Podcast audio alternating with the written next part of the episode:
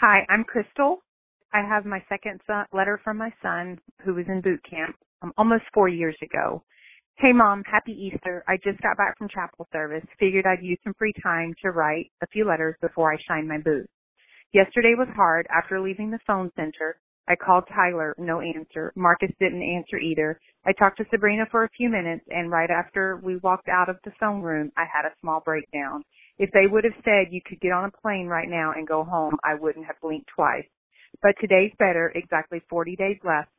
After we got back yesterday, we practiced drill for a bit. I'm a stick now, so I'll be carrying a flag when we march. And of course, we got IT when we got back. It never fails. This week, we have our first test, so I've been studying for that pretty much all my extra time.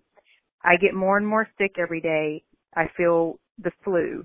I'll draw the compartment on the back of this letter. I gotta go. I only have a little bit of time to hygiene. Love you. Send everyone my best. Love Brandon.